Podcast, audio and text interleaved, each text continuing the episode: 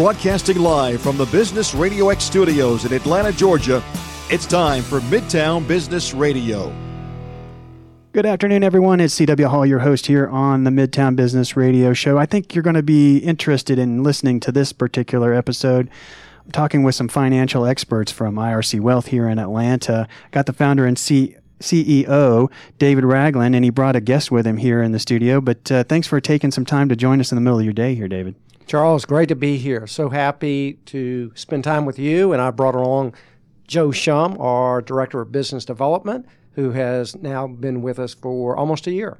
Well, I was tickled when I got home last night. I got a I got a book uh, FedEx to me, the Wealth Made Simple that you just came out with not too long ago, and uh, had a chance to sit down and read through it. And uh, I found your story that you shared, um, kind of in terms of what kind of made you really start making some personal changes and how you related those to one's personal financial situation I thought were very applicable for me as somebody that runs and does some training, as I'm sure we'll get to talk about here in a second. Um, it really made it easy for me to kind of understand what you were trying to say and how you were going about it. So, kind of take me through your story a little bit. How did this whole IRC Wealth and and uh, and then ultimately the book come about? Charles, we're very excited about our new book. We just uh, launched it this year, and we're fortunate it hit the bestseller list on Amazon.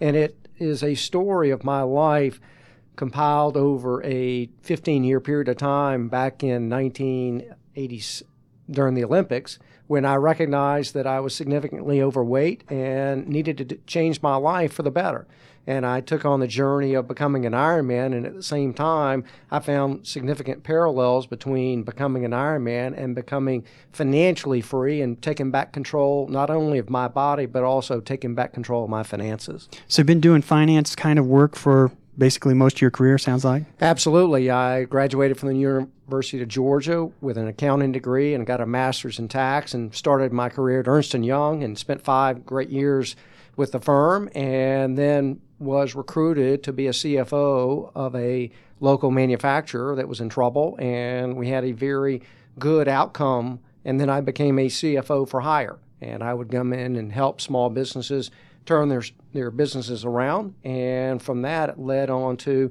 working with people trying to turn their personal finances around. So you start working really hard, working long hours, really dedicating yourself to the business and maybe not taking quite so much care of yourself. And then one day you look down a few years later and you're like, holy cow, what, what's the deal? You were looking in the mirror one day and what, who is this person? Exactly. Well, actually, what happens is when I was looking at the mirror every single day, I still had hair. And for some reason, I kept looking at myself and I was the same person, the same person, the same person. But it wasn't until I saw a family photo at the uh, Summer Olympics in Atlanta, and I couldn't recognize myself. I was significantly overweight, and by then I'd lost all the hair on the top of my head. And I said, Who is this person? And so it made a dramatic impact on me. And that one picture, that one day, I said, I have to make a significant change in my life. And I didn't know exactly what it was going to be, but I knew I had to make a change. And then all of a sudden, I saw a episode of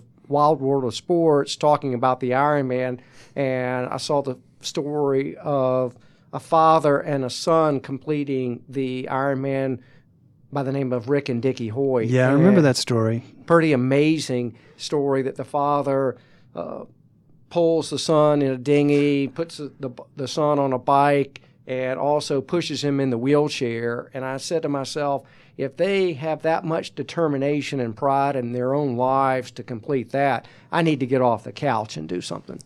And so you decided you would do an Ironman. I mean, you you weren't like I want to go out and run 5Ks uh, you're like, I'm going to go for an Ironman. What is that? Uh, that's a two and a half, 2.4 mile swim, 114 mile ride, 26.2 run. Very close. Uh, 2.4, 112, and a marathon at the end. And so if you're going to jump into the pool, you might as well jump into the uh, deep end of the pool. And as they say, starting an Ironman is like jumping into a human washing machine. Yeah. You start a 2.4 mile swim with 2,000 of your, of your favorite people climbing all over you. So it's an exhilarating experience. And so I ha- just jumped in and went for it. And so you obviously had some success. You've done multi- multiple Ironmans now, full length Ironmans. You're clearly looking at you. It's it's obvious that you're an athlete now and, and that you train regularly.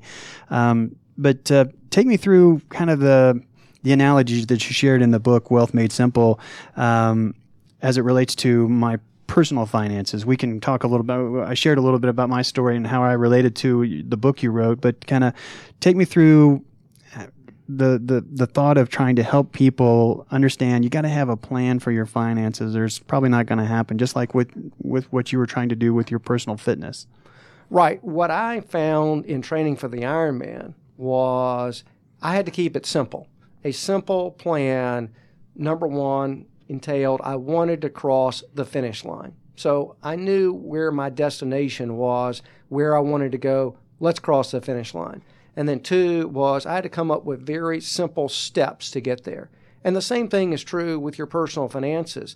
Most people don't know where they're going when it comes to their money, so how are they going to get there? So the first thing that we try to teach in our coaching of personal finances, hey, just sit back and understand where do I need to go? Over what period of time do I need to get there? And then follow just four very simple steps to complete your planning process, which are spend less than you make and save a little bit every year. yeah.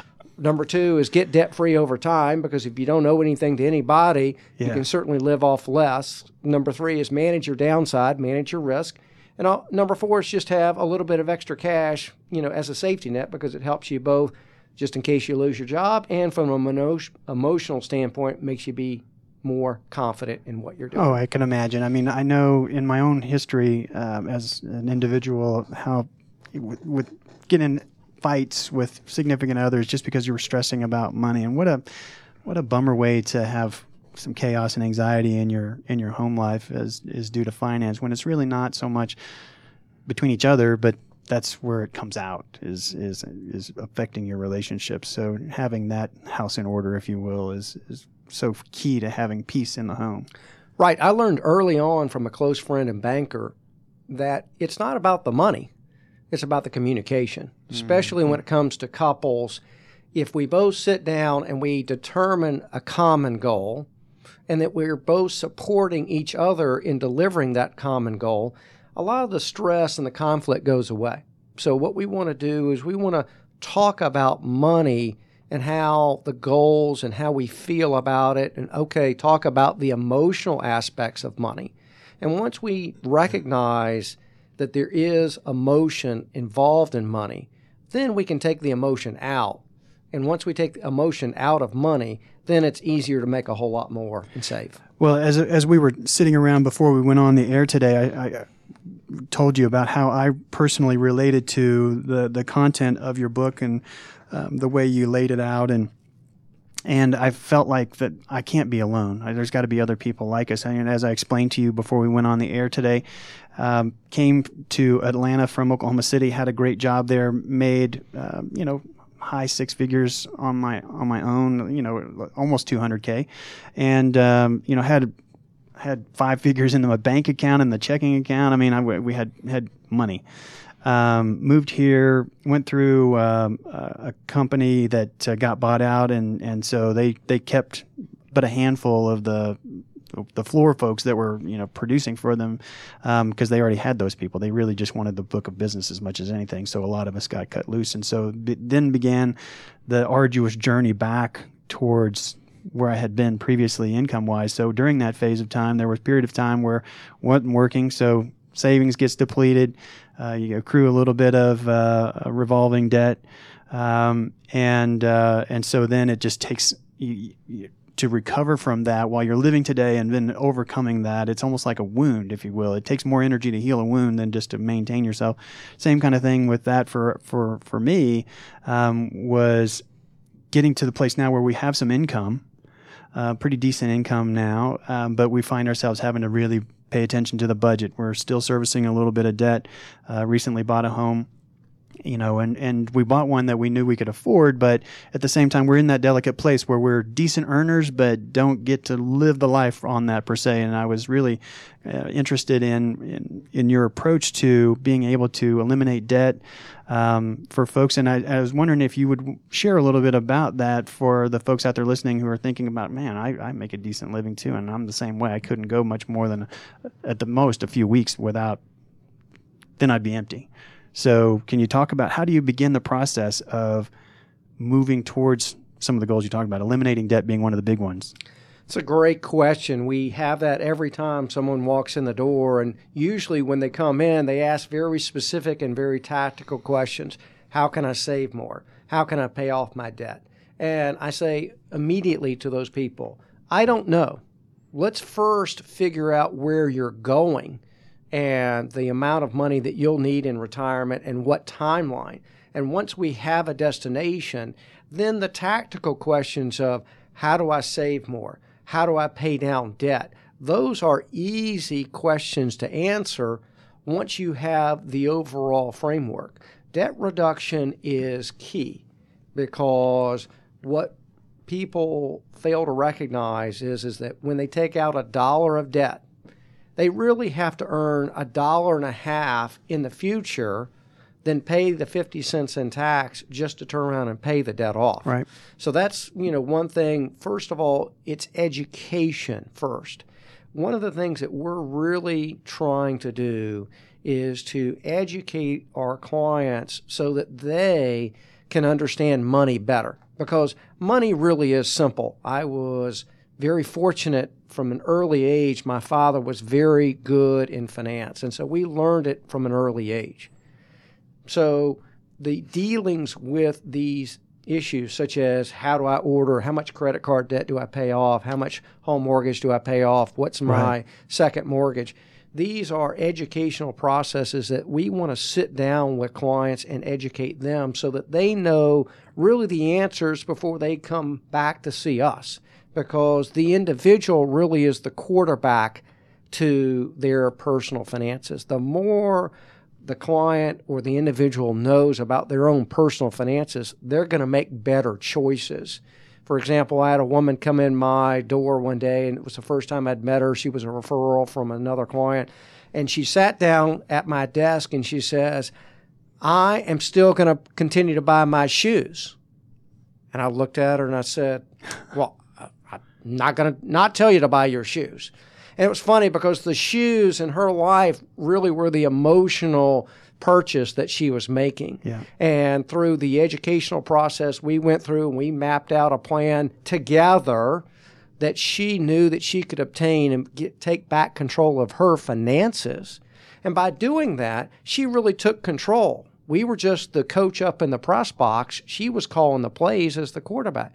Three years later, she comes back into my office. She's doing significantly well. She's saving into her 401k. She's paid off all of her credit card debt. She refinanced her mortgage. She got a lower rate. She now has cash. And the one thing that she said to me, she said was, I haven't bought a pair of shoes in three years. That was her making the choice. So I think it's the choices that we make today going forward, which helps us then take care of some of the debt that we've acquired in the past. So if I'm somebody like myself, when does it make sense for me to get involved with someone like you uh, as a professional finance coach for me, my personal finances? That's a great question. Really, you have to look at yourself and say, Am I willing to really build a team? Because there are people out there that definitely want to do it themselves. And there's a tremendous amount of information out there that you can do it yourself. I know a lot of people believe I can't do this, and our response is yes, you can. If you come up with a simple plan, you can execute it. So the question is when do I involve a coach?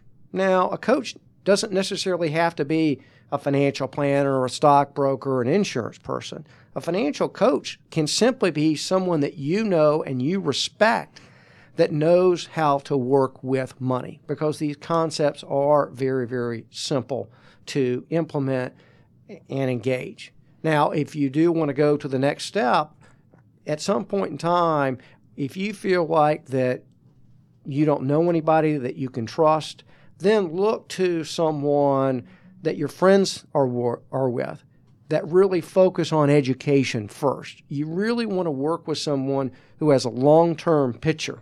And in your situa- situation, you're a perfect example of someone, hey, I, I, you said I make more than six figures and I have these expenses. Anybody can benefit from education, financial education, and anyone can benefit from working with a coach. I had the opportunity and I was working for a charitable organization last weekend, and we were working with uh, individuals that were in the process of unfortunately getting a divorce. And I spoke to this one woman in a 30 minute breakout session, and she told me the situation about how she was in a, a very violent marriage and that she wanted to get out of it. And she had really no financial questions, even though she asked a lot of technical questions. And the one thing that I went through with her is I said, You're 30 years old.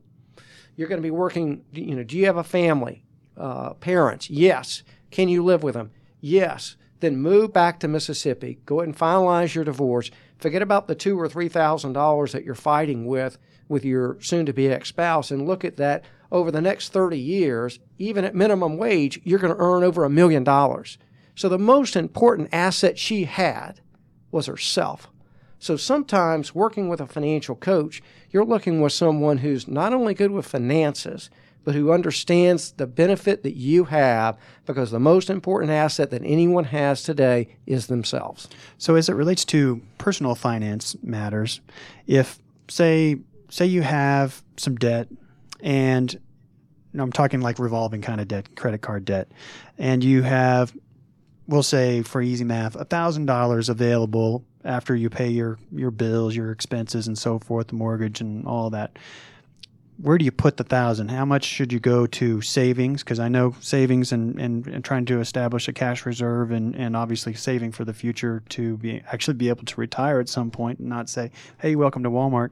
Um, the how do you try to it would seem that uh, based on what I was reading, that getting the debt gone is is really a big a big part of the factor. But how do you how do you advise to allocate that? It, we're really very big believers in balanced approach.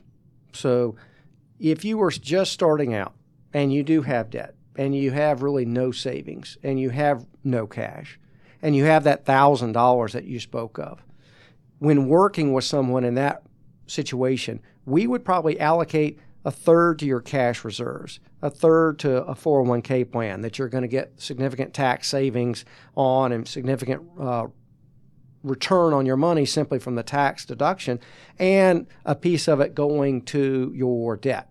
And it's more specific when you start looking at how do I allocate the money that I'm applying to debt. And we prefer to order the excess cash flow to the highest paid debt, which is usually a credit card. Even though it may be the highest balance, you're getting the biggest bang for the buck when you're paying that $333 to the 22% interest rate credit card. Because again, back to the earlier example, is you're paying 22% in after tax dollars. Right. So really, it's, you're saving a 30% rate of return or, or even higher, depending upon if you're in a higher tax bracket. But the one key to training for the Ironman which is the same key with dealing with your finances, is it's a long term journey. You're not going to get there overnight. Just like when you're trying to lose weight, the quick weight loss usually doesn't work. Yeah. The, the, the quick training plan to getting an Ironman or doing a marathon results in injury. And someone who goes into financial planning or changing their life from a financial standpoint it's going to take years if, if you're in a situation that's not very good. It's not going to be 30 days or 60 days or 90 days. It's simple, but it's not necessarily easy. It's simple because all you have to do is four things. But sometimes it's not easy because you have to make the choice to not buy the shoes. You have to make the choice to say to Madison Avenue, I'm not going to look at that new ad for whatever purchase you have to say to yourself, keeping up with the Joneses is not as important as being in control of my personal finances. We want people to get off the treadmill and take back control of their personal finances. And once you take back control of your personal finances, every day is a beautiful day. I, I can only imagine. Well, I can actually, I, I know what it was like when you when you don't when you have money in the bank and you're going to work because you you get to go to work, not because you have to go to work. All of a sudden, going to work is a lot easier to go go through too. I can, you know, I certainly hope that um, folks out there take a chance to uh, to pick up the Wealth Made Simple book because it, I think it gives some great insights. You, you give some nice tips in here in terms of how to think about it. There's some uh, tools that you have in the book that uh, kind of give you a start on what's your picture today. Um, and you give some tips on how to try to just set a plan in motion and so that you can know what you're shooting for. Having a time type goal sounds like that's a, a, key thing too. I want to do this by when, by this point in time. Absolutely. I looked at the Ironman and said, okay, in 18 months, I want to complete the Ironman. So, what am I going to do and when am I going to get there?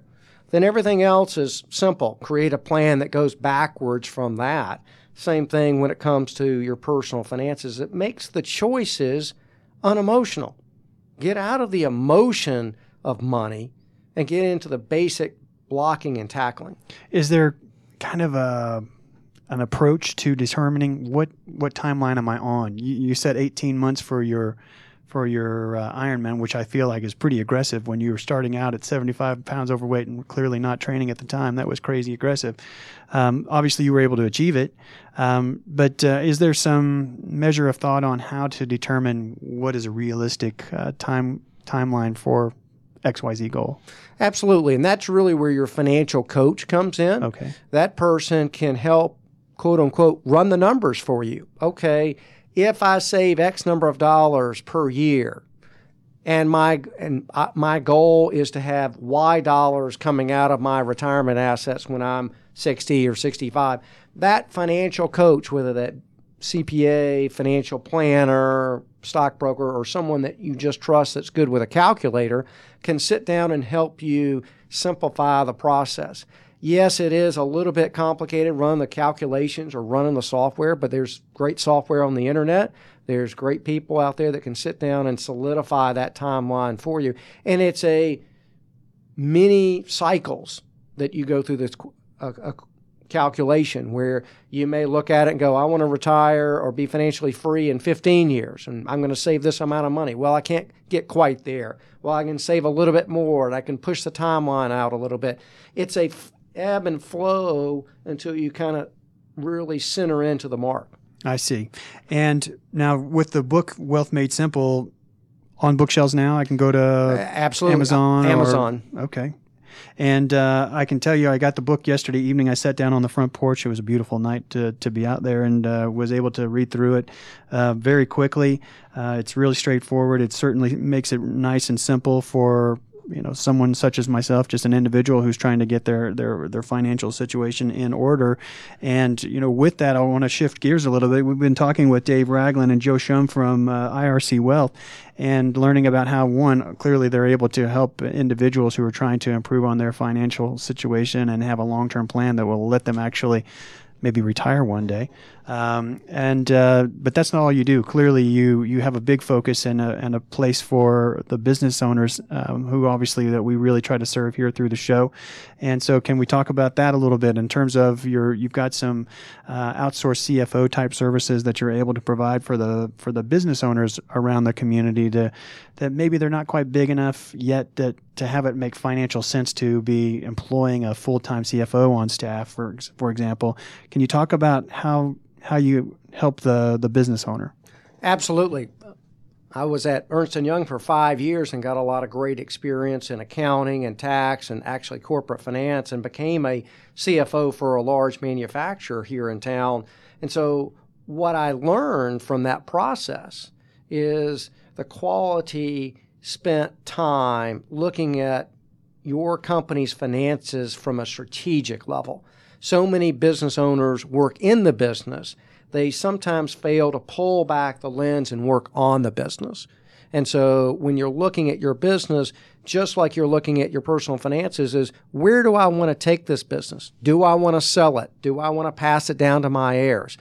What is the strategic positioning of the company? From there, you can then look at creating an annual plan, which includes your annual financial budget. During that period of time, you're working on the business, not in the business, because you're having to look at where do I want to go.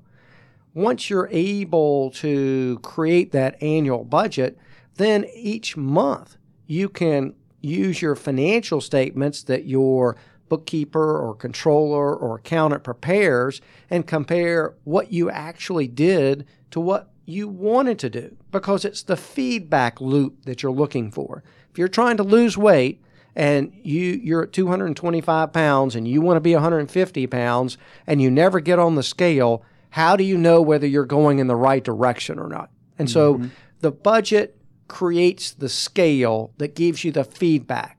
The feedback is the information, which is key to, again, stay unemotional about your money.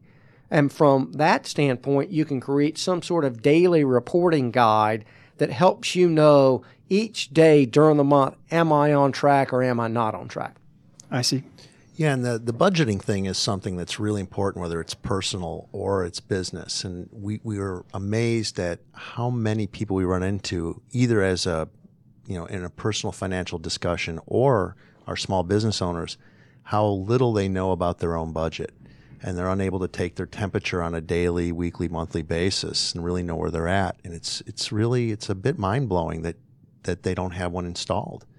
So we've been noticing over the last few days as we've been sharing stories about places where we've been engaged and saying, wow, this is such a critical and basic part of the idea of simple, making wealth simple. So I would imagine you probably run into that some with a privately owned business that's, you know, that's been running for a while, it's doing well, um, maybe making seven figures a year in revenue, so that things are going well. But I, I, imagine that it's, especially when you start out as a small private business, that it's easy to just kind of put checks in the bank and pay the bills and not really yeah. have a particular target per se of what you're trying to do?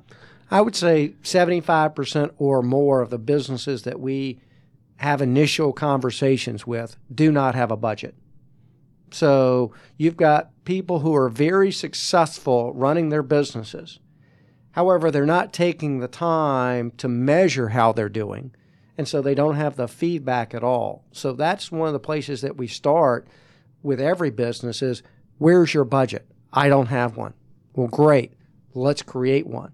And so the, the best time to really start thinking about your budget and your planning is not January 1st of the calendar year. It's really 90 to 120 days. So here we are just getting into June. So in another 90 days, October, September 1, October 1, you need to start going ahead and thinking about I need to start planning for next year, which is going to include my budget.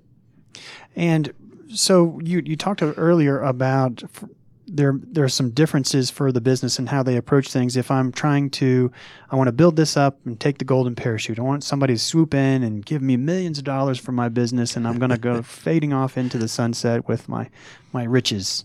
There's one that's one path, and then the other is I want to build this up and, and have my you know nice lifestyle, but I'd like to transition it over to my kids or my family after I'm gone. Business, yeah. yeah. So what's what's the different in, difference in terms of how you should approach one versus the other as a business owner? I, th- I think the major difference that people need to take from that question is there's two plans. There's a business plan and a personal financial plan, and they're not the same. I would say 90% of business owners want to build a business up, become the next Mark Zuckerberg, sell it for millions of billions of dollars, yeah. and ride off into the sunset. But most businesses, if you look at this, the statistics, I would say less than 10% of businesses actually sell for an amount that you can actually retire on.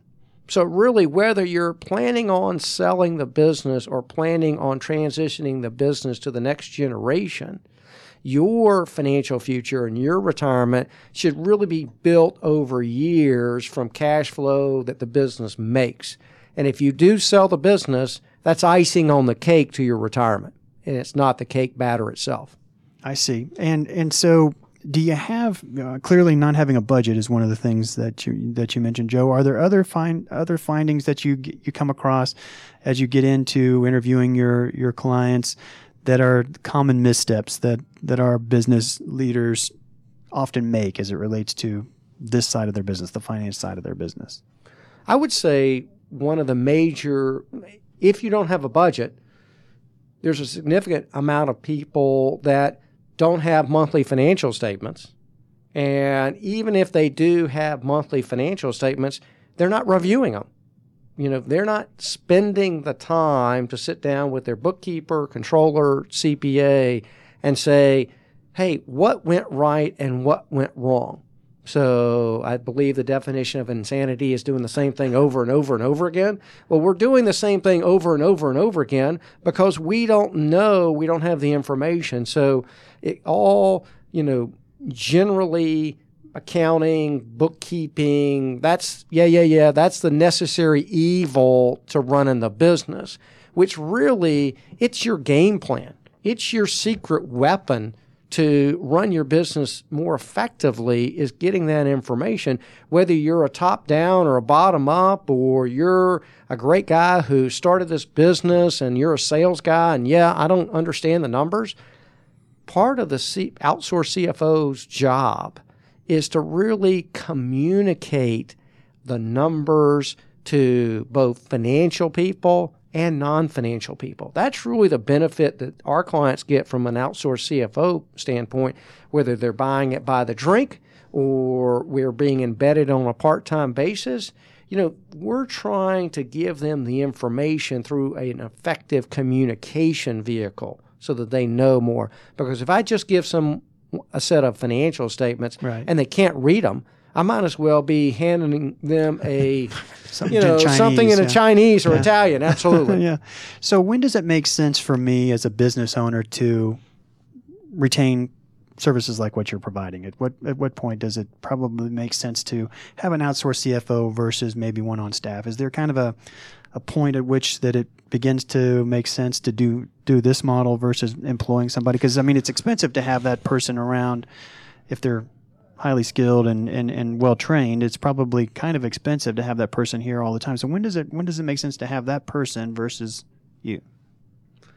Generally, a business needs to have multiple locations or sales of 30 plus million dollars a year before they start hiring a true full time CFO.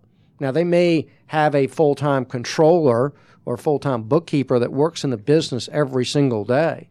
But really, the CFO's job is to communicate financial results to you, make sense of the numbers, help you in strategic planning situations, work with lenders or investors from that standpoint. So it's not a 40 hour a week job. You know, most businesses need somewhere between two and 10 hours a month from a CFO's perspective, really to get them on the right path. It's almost like, okay, I'm starting out my diet. I'm going to meet with my nutritionist and I'm going to get the entire plan. I'm going to spend a lot of time with that person up front. And it is an investment up front that you see no results from immediately. But then it's that once a month, once every two months that you're sitting back down with your nutritionist, your, with your coach, with your financial coach, and you're saying, okay, we're still on plan. We're still making progress. Here are the few tweaks that we see within the system because be available to make the investment early on because it is an investment, but then the investment dollars go down and the benefit goes up dramatically over time. It's all about being consistent and staying disciplined. And go ahead. And I was going to say that um, you know you mentioned the financial statements as one of the things we see as being sort of an indicator of the next level of a business and what its requirements are. And I think you hit hit up on something that's really critical. What I see in where where we trend, where we seem to excel, is in that moment when a business is looking for some sort of outside influx of either cash, either through loans or through investors. And this is the first thing that either a loan officer or an investor is going to look at is say, show me your financial statements. Let's see your, your clients and what they're producing for you. And you just can't look in your head and go, wow, I had that good month or that good quarter. And, and that's some sort of trend, right? They're going to want to really pick your pocket a little bit to see how buttoned down you are. And I think that Dave, you know, that's, that's one of the things that, that, you know, you get, uh, a lot of requests for us. Help me develop financial statements because somebody's looking to help me grow the business, and it's a critical point. And it's the story behind the financial statements. because if you're making tons of It's money true. and your financial statements reflect that, you're not going to have any problem getting investors or loans. But nine out of 10 businesses, you know, the business owner may be taking out uh, owner compensation in different ways that aren't necessarily shown directly on the financial statements, or there's a story behind, well, why is the business doing substantially better? Why are the margins better? What, what, what controls did you put in? And a banker, rightfully so, or an investor is looking back over the last three years. And if you say, well, in the last four months, I've had a great business, but the last three years, I haven't, but I really have, and the financial statements haven't shown it, they want to have someone on your team that does have an intimate knowledge of, well, what's behind the numbers. And that's really what a CFO is there for, is to really be able to communicate to the investor or to the lender your story. Yeah, that's that's a big that's a big part of it. I think when I when I watch how we engage uh, at, at the CFO, uh, personal CFO or CFO for hire uh, part of our business is that point. The banks or the investors, they look to David or someone like David to uh, be the interpreter, and it really lends a huge amount of credibility because he is part of the organization, but he's also sort of you know third party proof that says this is legitimate. What they're talking about or what the story is about their business and, and how effective it is is is a good thing. And and they look to him and say, "Wow, yeah, uh, we get it. Uh, let's go forward." So when I'm talking to a privately held company uh, executive that owns the business, and they're in that two million to fifty million dollar a year revenue space, and we're we're talking about outsourcing such a key individual uh, that's part of the executive team. What's that conversation like? What's that relationship like? Because I'm sure that's a that's a big deal. I want to know that. I mean, I'm handing this kind of important piece over to you. What's that? What's that ongoing relationship like as far as getting to know me, getting to know my business, time you're spending with me? How am I going to get to talk to you? It's a personal relationship. That's really what you're trying to foster because the CFO is there to communicate results to you. And if you don't have that one on one personal relationship with someone, they're not going to be effective for you.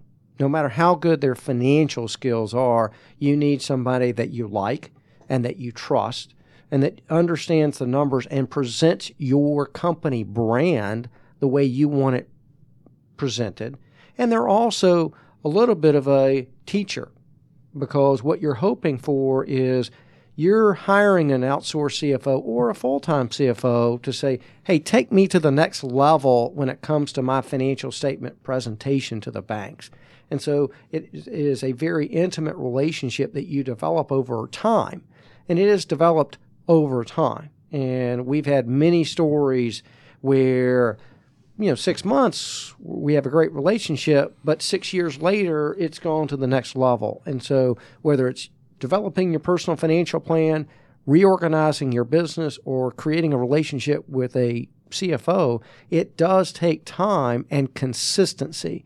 You cannot work with the CFO for one month and then not see him for three months and then oh expect him to know everything or her know everything four months later it's even if it's one or two hours a month it's about consistency and being on the same path and the same level How are you doing that? Do you do you come by? Do, how do you get? Do they come to your office? You're coming by their their their business. How does that interface happen?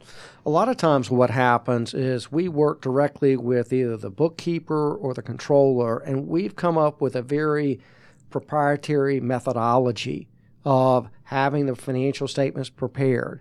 What type of reports? It's not only the financial reports, it's the pipeline report. Where's our business coming from? How much are we closing? How is that coming into the backlog? How is that showing up in the financial statements? How is that then showing up in, in the cash flow statement as well? So that's prepared. So part of the investment is having a budget prepared. Part of the investment is understanding how that budget gets into the financial statements, creating a reporting package that we all agree on. Then once that's prepared, then on a monthly basis, in some, some circumstances, we're just doing a conference call and we're all looking at the same financial reports. And because we've done the same call for the last 24 months or the last 36 months or the last 48 months, and that we've all been in the same room to prepare the budgets, it is less of a production to go over the numbers because we're all speaking the same language. Mm-hmm. And and I know that you must be pretty good at the relationship side of things. I was talking to Joe before we went on the air today. You want to talk a little bit about your evolution from being a client of IRC Wealth to where you are now with VP of Business Development with the company? Yeah, it's a it's a pretty interesting evolution. I thought that was that. you know pretty telling about uh, they got to be doing something right. Yeah, uh, well, it it uh, it's a story I'm really pretty proud of. Um, you know, you, if you think about this conversation when it began many minutes ago, and we were talking about communication and so on, um, it was my wife who initially met David uh, in a spin class. And uh, we were through our third or fourth financial advisor, wealth coach, uh, and just really pretty frustrated with the variety of people that we'd run through. And, and she had met uh, David and said, came home to me and said, hey, listen, let's go back to spin class. I want this. I want you to meet this guy. And we went out for coffee, and I was very skeptical because I was, I was beat up. You know, sure, I, mean, yeah, I was pretty yeah. beat up with the whole uh, FA uh, FA uh, culture. but um, long story short on that is we connected as clients, um, got to know his his process and his system from a personal nature. And uh, it, and it helped us right our ship because we had had, like you, we had had really nice income coming through, and you know every once in a while there's a hiccup. We're like, oh my god, now we're, we're choking a little bit. Like, yes. well, well, everything was so great, and now it's gone, and Yeah. and now we're you know taking three months to kind of get back to a good feeling again, a Yeah. good pla- a safe place, right? Right. So, um, but you know what morphed uh, there for us was um, I had a couple of small businesses. I had a real estate investment business. I had a laundromat and a dry cleaner, things like this. Dave started to actually use his CFO for hire skills with me to help me with those businesses. They were in the black, but you know, I wanted them to be profitable. How could they benefit our personal income and our positioning there? My wife was making a really good money, but you know, again, you know, Sure. how could we make this all work? And um, and I was working in these businesses, and from there, uh, we formed a great friendship, and we'd been friends for quite a long time. And uh, we started working. I started working and supporting his CFO for hire practice as one of his team players. Right, we have a team that's diligently listening to us right now. I'm getting nice texts from them. They're very excited, and it's great to have an, uh, a fan club there for Dave. But um, but like those teammates back at the office, I, I became one of those and helped in some of the businesses for my skill sets. And in the process of being a client and then working alongside Dave, I got to get a, an even greater appreciation for this, for how this, you know, plays out to a business person or a, or a business entity, I should say, because there's usually more than one person Sure, involved, right? And um, then uh, from there, we were working on IRC Wealth. To uh, David, very unselfishly said, "I want to reinvest in the business. I want to make the. I want to bring my message out to more people, both at the personal and business level. I think, you know, I have a lot here that I'd like to say, and it's really works. And I want to share. I want to share how you know they can they can realize the success that I have, be, being David." And he said, uh, so we were working on that together over the summer, and we brought in additional team players, and things were really starting to take off. And he said, let's make this a formal thing. So back in November, I, I came on full time and uh, working as a part of the IRC Wealth team. And uh, it's been an amazing experience because we meet so many different personalities, and we're we're broadening our reach out to different personas. The the business person is someone we've been talking about here today, but you know we also have personas with uh, single professional women that seem to gravitate to our culture and our process. Women investors are great. They're very disciplined and they're very successful if you can help them find a path. And I think that you know our industry in general sort of ignores the way women look at money and finances and building wealth. And it's something that uh, David personally does very well. It's in his persona and and we as a firm have built a culture around it. So that's another area that we excel at. And uh, they're some of the most pleasant and wonderful clients to work with. And they just you know they, they make us look good and uh, and I would also say that uh, we do well with what we call the nearly retired, which we all hope to be here soon, right? That's so, right. you know, someone who's been working with us for, you know, has been working in a place for 20, 25 years. They've got substantial 401k. Uh, their wife or, or husband may have been managing the home or uh, running a side business. And now they're getting to a point where it's like, hey, it's time to pull the ripcord, move on to something else. But they haven't really, as Dave says, chosen the road to take to get to wherever it was they wanted to go. And so we find that too is a really cool persona that's emerged from our client base, both from business owners and from um, and from personal uh, clients as well. So uh, it's been a really exciting time for us, uh, Charles. We really dig it. And Joe, when when you were talking about the fact that you had some experience with other financial advisors out there, what did you find was the thing that kind of turned you off to the to that relationship? Wow, that that uh, that could be a book in itself. We should uh, consider uh, we should consider that in uh, The- Dave's the- list of books. Do a book of don'ts. do, do- a book of don'ts. But um, you know, that's that's that's an awesome question. I think that where it really came down to was the motivation of the people you worked with. Yeah. Where, where was it? You know, in some cases, I think they're motivated by the sale. You know, it's just the way that the business is constructed, right? And they're driving their people, motivating them by sale. So they look at products, investment products, or or strategies that help build their commission. And, and, and there's nothing wrong with that. It's the way they're motivated. I'm a career sales and marketing guy. I, I understand commissioning. Um, and but in many cases where they missed the boat is the overall view of the rest of your life. The, you know, what's your budget look like? You know, is your income going to change? What's life looking for you like today, three years, five years? Um, everyone builds the book and hands it to you, but does it ever come off the shelf and you ever look at it again to say, "Hey, remember this book we did? This this plan that we did back, you know, ten years ago? What's it look like now? Does it even match what your life is like today? Have you had children? Have you lost a job? Have you taken in a relative? You know, all these different things, so that that consistent and constant readdressing of where you are, taking your temperature, and seeing how it applies to your ultimate goals was really lacking in a lot of FAs um, or or the FA, I should say the FA uh, marketplace, right? And um, and and just to just to say one other thing. I was reading. I was sort of in the self-help book mode, and uh, w- which you know, of course, David's written a, a really uh, relevant one. And I was reading uh, Kiyosaki's, you know, Rich Dad Poor Dad, and I was really taken by it. And this is many years ago. And it was handed to me by a friend of ours who was sort of like whatever was the way to get rich quick this week, you Right, know. right, and so she she had a treasure trove of of a, a library just you know ad nauseum of you know how to get rich quick, which is, is really not our story. It's but um, in it, you know, uh, Robert Kiyosaki had mentioned, you know, finding someone who can help guide you from fifty thousand feet. You know, I went through. I, I just never thought that person existed, and uh, in in finding David, it, it became evident really quick. And so we had some tough spots that we were able to cruise through, which I think without some of that guidance, we wouldn't have understood it, and it, it would have, like you said, it would have made the wound take a lot longer to heal. Yeah.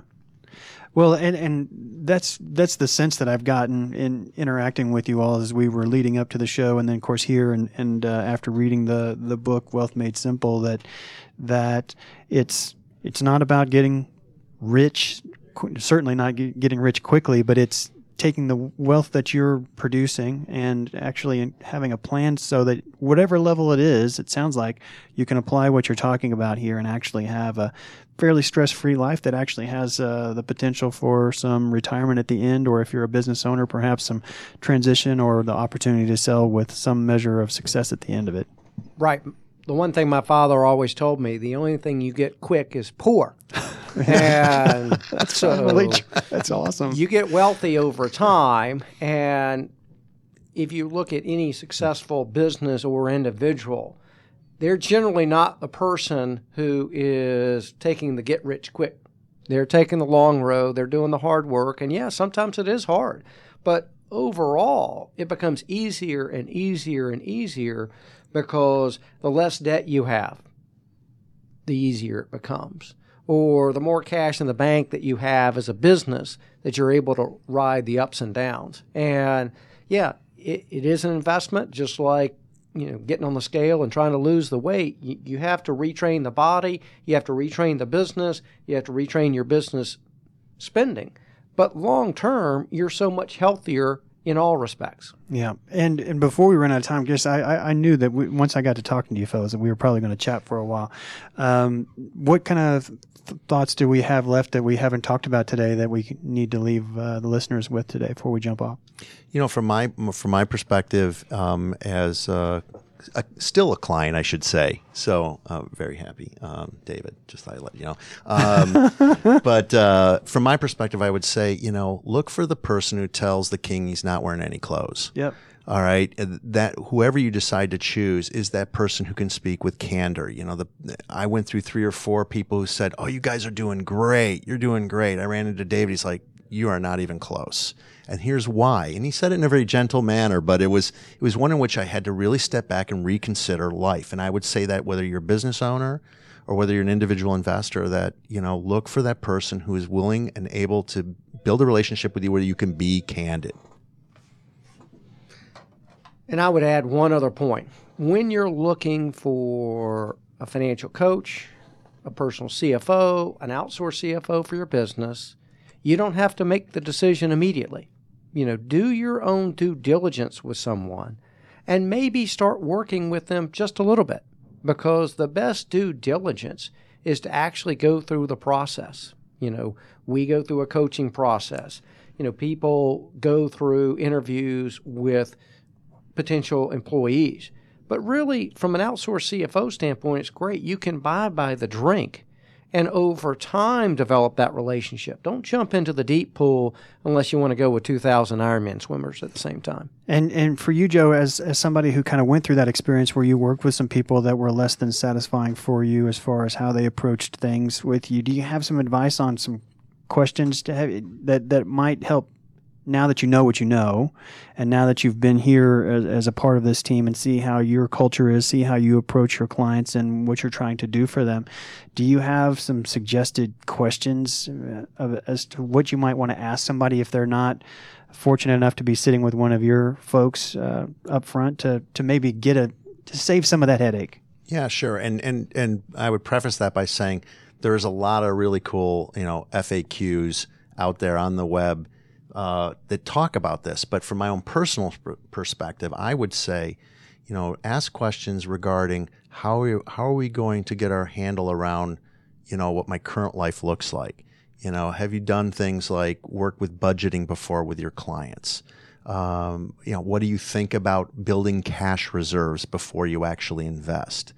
Um, how do we analyze my expenses versus my income so that I'm, you know, first developing uh, a, a, less stressful day to day lifestyle and then able to carve out whatever's left over as I start to eliminate debt and so on to invest. A lot of invest uh, investment types are going to be less reticent to do that because, or more reticent to do that because they want you to get going right? And so it's just more along the lines of how much do you have to spend today? Right. Well, I got 150 bucks. You know. Oh, geez, I don't have a product that that yeah, yeah, that kind of thing. Right. All right. So here's TD Waterhouse. Please come and and uh, and open up an account and do it yourself. Right. right. And not, nothing against. I, I, think Waterhouse is fabulous. Um, but um, but now all of a sudden you're a DIY guy.